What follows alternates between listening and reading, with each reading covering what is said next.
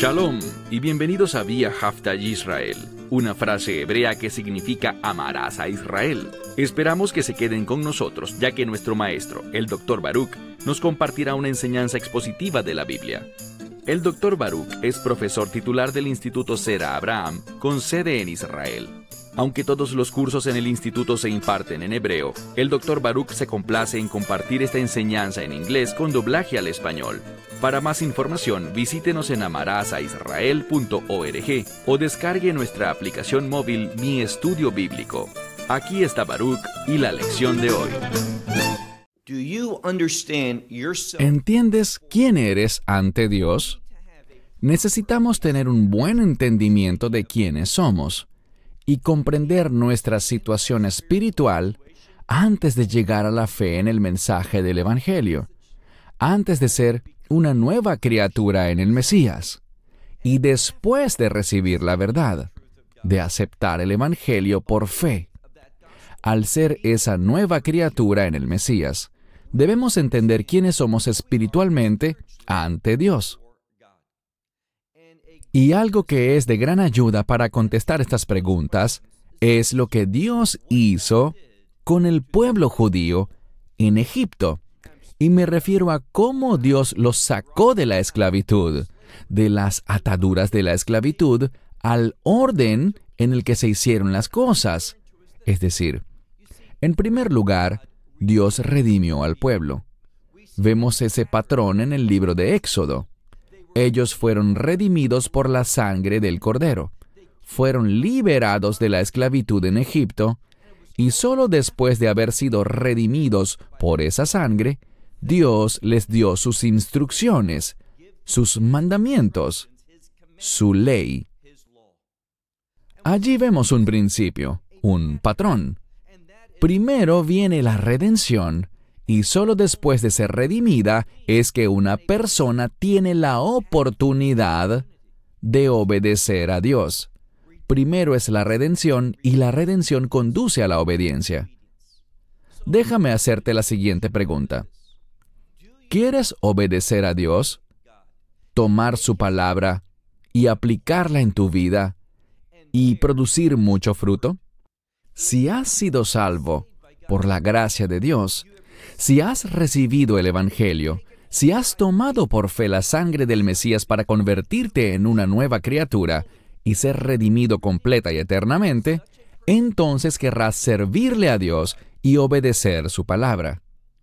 Bien, toma tu Biblia y busca conmigo el libro de Romanos, capítulo 7. Libro de Romanos, capítulo 7. La semana pasada llegamos hasta el verso 14 y allí Pablo nos dijo algo. Él escribió, plenamente inspirado por el Espíritu Santo, esas palabras, y de hecho todas las palabras de la Escritura fueron perfectamente escritas por medio del Espíritu Santo. La palabra de Dios, la Biblia, es verdadera, podemos confiar en ella. Y lo que la palabra de Dios dice es lo siguiente, la ley es espiritual, Debemos escuchar eso. Así aparece en la Escritura, Romanos 7:14. La ley es espiritual. Nos fue dada espiritualmente de parte de Dios como su verdad. ¿Cuál es el problema? El problema no es la ley. Pablo dijo que la ley es santa, es justa y es buena. ¿Cuál es el problema entonces? Somos tú y yo porque nosotros, por naturaleza, fuimos concebidos en pecado y tenemos esa naturaleza pecaminosa.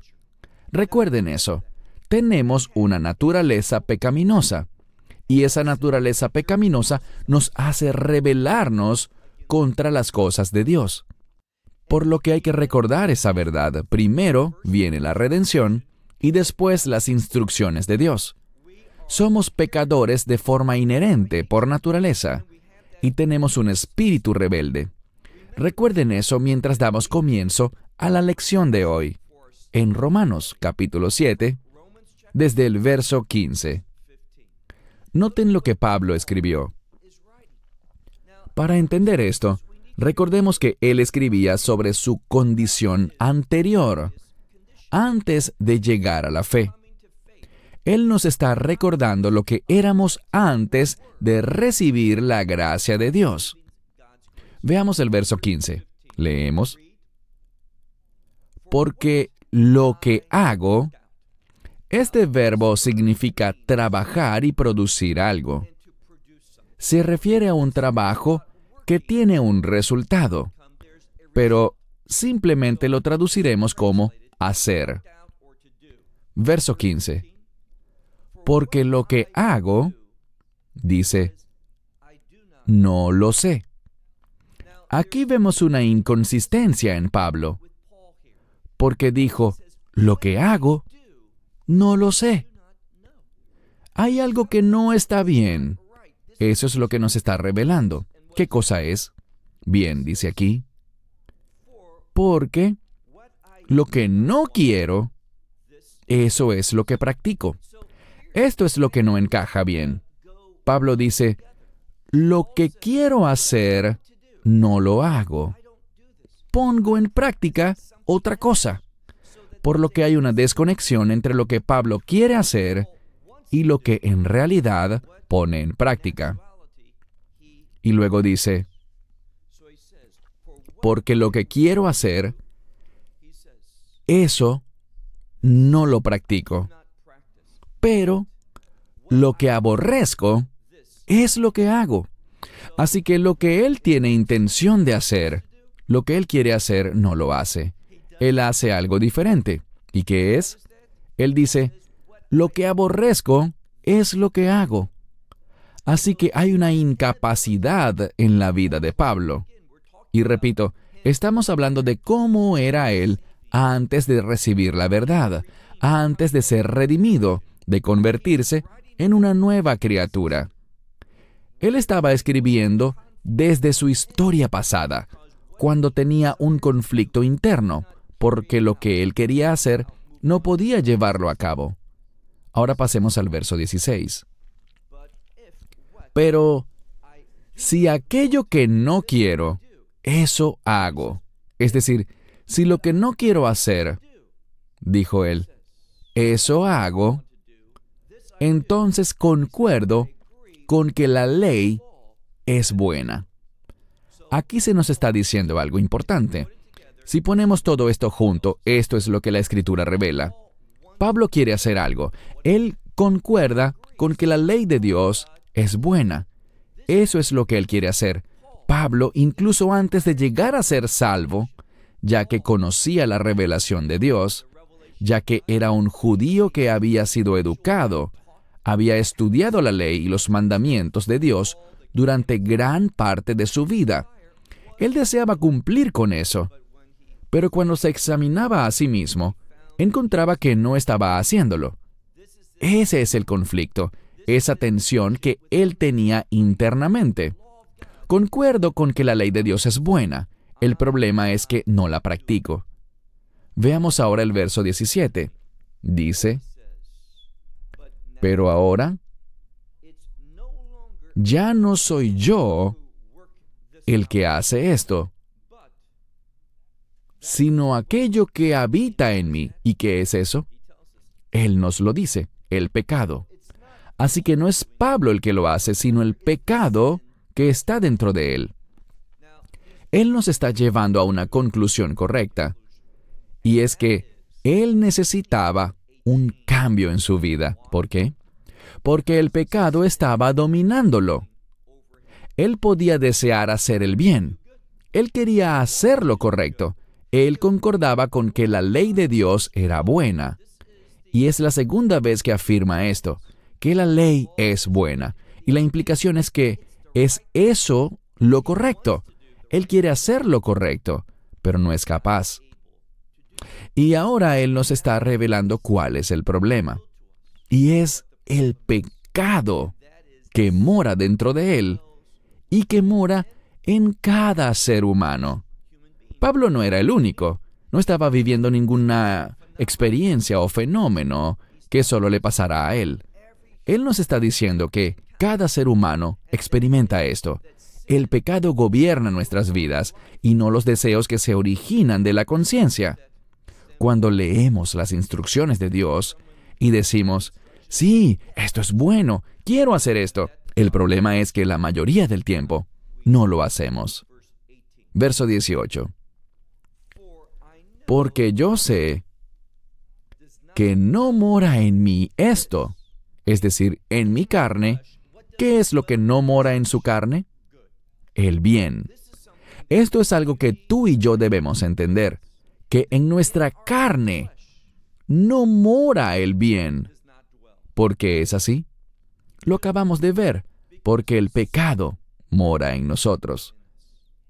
Y en la condición natural en la que nacemos en este mundo, todo ser humano, judío o gentil, da igual, el pecado mora en nosotros.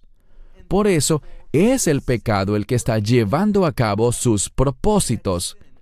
Y ese pecado domina nuestra voluntad, ejerce control sobre nosotros, y en vez de vivir una vida en obediencia a Dios, obedecemos al pecado. Eso es lo que él decía. Leemos aquí. En su carne el bien no mora. Luego dice a mitad del verso 18, porque la voluntad, el deseo de hacer algo, eso está en mí. Tengo la capacidad de desear algo, de decir, esto es lo que quiero, esta es mi voluntad. Solo que hay un problema. Dice, pero el efectuar el bien Dice aquí en el Textus Receptus, y algunas Biblias lo omiten, dice, no lo encuentro o no lo logro. La implicación es la siguiente, dice, yo puedo querer eso que es lo correcto, tengo la capacidad de desear lo que es correcto, pero hacer lo que es correcto, no lo logro, no lo encuentro en mi vida. Yo no me encuentro haciendo en forma consistente y correcta lo que es bueno. ¿Y qué es bueno? La ley de Dios, seguir las instrucciones de Dios, ser obediente a su palabra. Pablo deseaba eso, y es la segunda o tercera vez que lo dice ya. Pero no tenía la capacidad, no podía encontrar el poder de hacer lo que deseaba hacer. Verso 19. Porque no lo que quiero. ¿Y qué quiere él? Hacer el bien, dice. No encuentro lo que quiero, no encuentro que esté haciendo lo bueno, sino lo que no quiero. ¿Y qué es lo que no quiere? La palabra que sigue es el mal. Pablo dijo, quiero hacer el bien, pero no lo encuentro. Lo que experimento, lo que practico, es el mal. Ahora entendamos lo que es el mal. Oímos esa palabra y pensamos en algo intrínsecamente malo, perverso. Pero la palabra mal significa simplemente aquello que no es la voluntad de Dios. Así que Pablo estaba diciendo, yo quiero lo que es bueno, quiero hacer el bien, pero encuentro que no estoy haciendo la voluntad de Dios, sino viviendo en conflicto, viviendo en rebeldía, desafiando la voluntad de Dios, aquella que es buena. Y cuando no hacemos la voluntad de Dios, estamos practicando el mal. Dice al final del verso 19, esto es lo que practico. ¿Qué cosa? El mal. Eso que está fuera de la voluntad de Dios. Verso 20. Pero si lo que no quiero, eso hago, ya no soy yo quien lo está haciendo, sino que nuevamente, ¿quién es el culpable? ¿Cuál es el problema aquí? Dice al final del verso 20, sino el pecado que mora en mí. Esta es la segunda vez que él señalaba el problema. ¿Quién estaba dominando su vida? El pecado. Mucha gente no quiere reconocer que la humanidad, por naturaleza, por el modo en que entramos a este mundo, esa condición revela que fuimos concebidos en pecado y nacemos pecadores. Eso significa que necesitamos la redención. No es que llegamos al mundo perfectamente bien. desde el punto de vista espiritual, y algo nos pasó en el camino que nos echó a perder. Eso no es lo que dice la palabra de Dios. La palabra dice que fuimos concebidos en pecado y nacimos en este mundo como seres pecadores. Esto se fundamenta en lo siguiente. Si leemos el libro de Génesis capítulo 1, cuando Dios creó al mundo, lo creó vacío. La frase en hebreo dice tohu vebohu. Significa que no está en el orden correcto. Significa que algo está mal. ¿Y por qué Dios creó al mundo con esa carencia? La razón es que eso nos demuestra que desde el principio mismo, nosotros necesitamos un cambio. No nacemos en el estado correcto. Necesitamos la redención. Así que el mundo fue creado. ¿Y qué fue lo que produjo un cambio en el mundo? Fue la palabra. Dice la Biblia, Dios habló y el Espíritu de Dios se hizo presente. Es la palabra y el Espíritu lo que pone las cosas en orden para la creación. Y fue solo debido a la palabra de Dios y al Espíritu de Dios, a esas dos cosas, que se produjo un cambio. Y luego Dios al ver su creación dijo, He aquí que todo es bueno, muy bueno. Es solo cuando aplicamos el Espíritu y su palabra en nuestra vida que podemos vivir de una manera que Dios diga que es muy buena. Solo tienes acceso al Espíritu de Dios a través de la fe en el Mesías, del Evangelio. Es el Espíritu de Dios que entra en el creyente, el que da testimonio, el que evidencia que uno ha sido redimido. Y recuerden que la redención viene primero, igual como pasó con los hijos de Israel. Ellos fueron redimidos por la sangre del Cordero, y después Dios les dio instrucciones. Por tanto, esto es para el que es espiritual. Recuerden también lo que dijimos al final de la lección pasada y al comienzo de esta, que la ley es espiritual. No puedes obedecer hasta no ser redimido por la sangre del Cordero, y ese Cordero es el Mesías Yeshua, Jesucristo.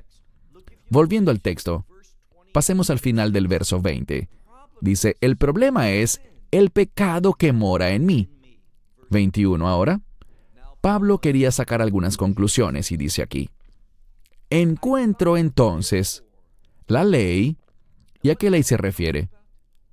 A la ley que está en mí. Yo quiero hacer el bien. Él dijo, encuentro que hay una ley y es la siguiente. Yo deseo hacer el bien, pero, luego dice, el mal está presente en mí. Vuelve al tema que ya hemos mencionado. Él dice, hay una ley, yo deseo hacer el bien, pero hay un problema. Y es la tercera vez que lo dice. El mal está, y noten esto, las primeras dos veces él dijo, el pecado mora en mí, y ahora se volvió más específico, ese pecado produce lo malo. El mal está dentro de mí, en mi estado natural, por cómo fui concebido y cómo entré a este mundo al nacer como ser humano. Tengo un problema con el mal. El pecado domina a cada ser humano. Esa es la ley a la que él se refería. Ahora el verso 22. El verso 22 nos cuenta la historia de Pablo. ¿Cómo fue criado? ¿Cuáles eran sus pensamientos? dice, porque me deleito con la ley de Dios. Nosotros diríamos me deleito en, pero en griego esto equivaldría más a decir me deleito con. Me deleito con la ley de Dios. Según, y noten lo que dice, según el hombre interior, es decir, la conciencia, esa parte del ser humano que Dios puso específicamente, ese hombre interior, dice, me deleito con la ley de Dios. Pasemos al verso 23. Pero hay otra ley en mis miembros. Ahora se refiere a su carne. Al decir miembros, son los miembros de su cuerpo. Está hablando entonces de su naturaleza carnal. Dice, pero encuentro otra ley en mis miembros que batalla en contra, este es un lenguaje importante, que batalla en contra de la ley de mi mente. Ahora está diciendo que con ese hombre o esa persona interior que está relacionada con su conciencia, que opera en su mente, se está librando una batalla entre esa carne, ese pecado que mora en mí, y ese hombre interior, esa conciencia con la que Dios ha equipado a cada persona, que dice, yo escucho a Dios. Por lo general, yo siento un efecto en mí al encontrarme con la palabra de Dios. Cuando Dios dice, debes hacer esto y no debes hacer lo otro, ese hombre interior concuerda con Dios, desea obedecer a Dios, pero no puede lograrlo. Eso es lo que Pablo estaba diciendo. Yo quiero hacerlo, pero lo que no quiero, eso es lo que practico, eso es lo que llevo a cabo. Luego dice aquí, está esa otra ley que batalla dentro de mí, que batalla contra la ley de mi mente.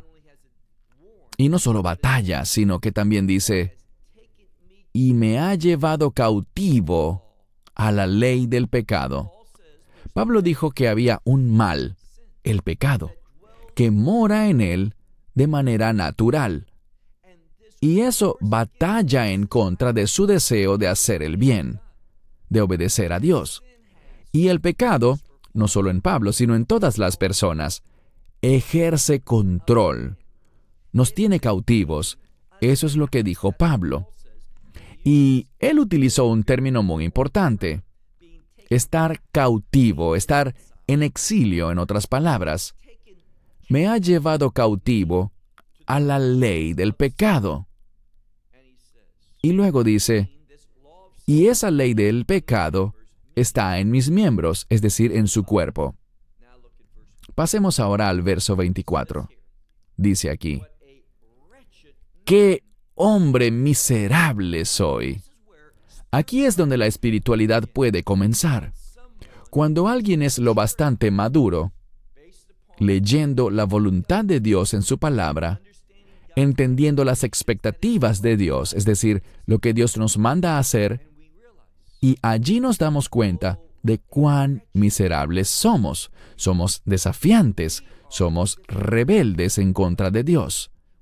Elegimos al pecado incluso si decimos que queremos hacer lo correcto.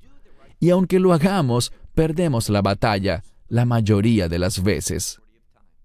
No hacemos el bien, no lo practicamos consistentemente, sino que nos salimos de la voluntad de Dios. Somos seres humanos desafiantes. Y por eso Él dijo, ¡qué hombre miserable soy! Y luego vemos la belleza de la ley.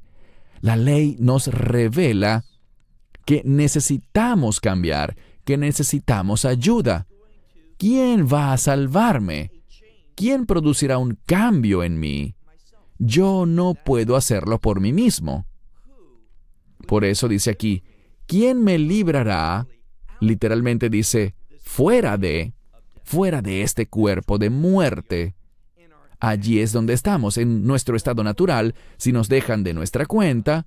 Si rechazamos el Evangelio, nosotros residimos en un cuerpo de muerte, y esa muerte nos visitará. Y no solo estamos hablando de la muerte física, él estaba hablando de una consecuencia espiritual. Él estaba hablando de la muerte eterna que significa estar separados eternamente de Dios. Ser echados de la presencia de Dios a un lugar de castigo en el que se experimentará la ira de Dios eternamente. Estarán en llanto y en un crujir de dientes por el tormento que padecerán. Así que Pablo lo entendió bien. Él dijo, ¿quién me rescatará? ¿Quién me librará de este cuerpo de muerte? Y ahora veremos qué fue lo que él decidió. Él decidió, allá en aquel camino a Damasco, él decidió recibir el Evangelio. invitar al Mesías Yeshua, a Jesucristo, a su vida, y al hacerlo ocurrió un cambio maravilloso. Veamos el último verso de hoy, el 25.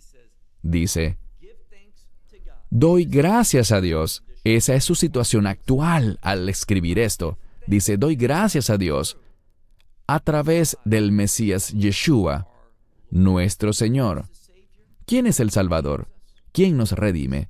¿Quién nos pone en una posición de victoria en la que podemos obedecer a Dios? El Mesías Yeshua, Jesucristo. Dice, doy gracias a Dios a través del Mesías Yeshua, nuestro Señor. Por eso, y ahora nos da un principio y así es como él concluye este capítulo. Y esto implica que ahora tenemos una decisión que tomar. Antes de llegar a la fe, realmente no teníamos el poder de hacer el bien. Estábamos en la esclavitud, al igual que lo estaban los hijos de Israel en Egipto con el faraón. No podían servir a Dios, ellos tenían que servir al faraón y manifestaban el pecado en sus vidas. En Egipto, ellos estaban en una condición que era cada vez peor espiritualmente. Fue sólo a través de la gracia de Dios, a su bondad, a su promesa de pacto, que Dios se movió para redimirlos. Dice aquí, doy gracias a Dios a través del Mesías Yeshua, nuestro Señor. Por eso, yo, dice él, con mi mente sirvo a la ley de Dios. Cuando tomo la decisión de obedecer, ese hombre interior, esa conciencia que ahora está dominada por quién? Por el Espíritu de Dios. Él dice, es allí que sirvo a la ley de Dios. Pero, dice, con la carne, ¿qué sucede? A la ley del pecado. Ahora tenemos que elegir. Solo los creyentes que han experimentado la redención tienen esa elección.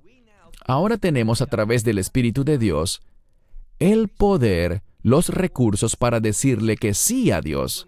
Cuando escuchamos a ese hombre interior, a esa conciencia que ahora está bajo el control del Espíritu de Dios, le serviremos a la ley de Dios. Pero cuando escuchamos a la carne, le serviremos a la ley del pecado. Eso es lo que Pablo dijo. Tenemos que tomar una decisión y solo los creyentes tienen la capacidad de elegir correctamente. Mi esperanza y mi oración es que elijan con sabiduría, que elijan obedecer la palabra de Dios. Cierra con esto hasta la próxima semana. Que Dios les bendiga. Shalom desde Israel. Shalom from Israel. Esperamos que te hayas edificado con el mensaje de hoy y lo compartas con otros.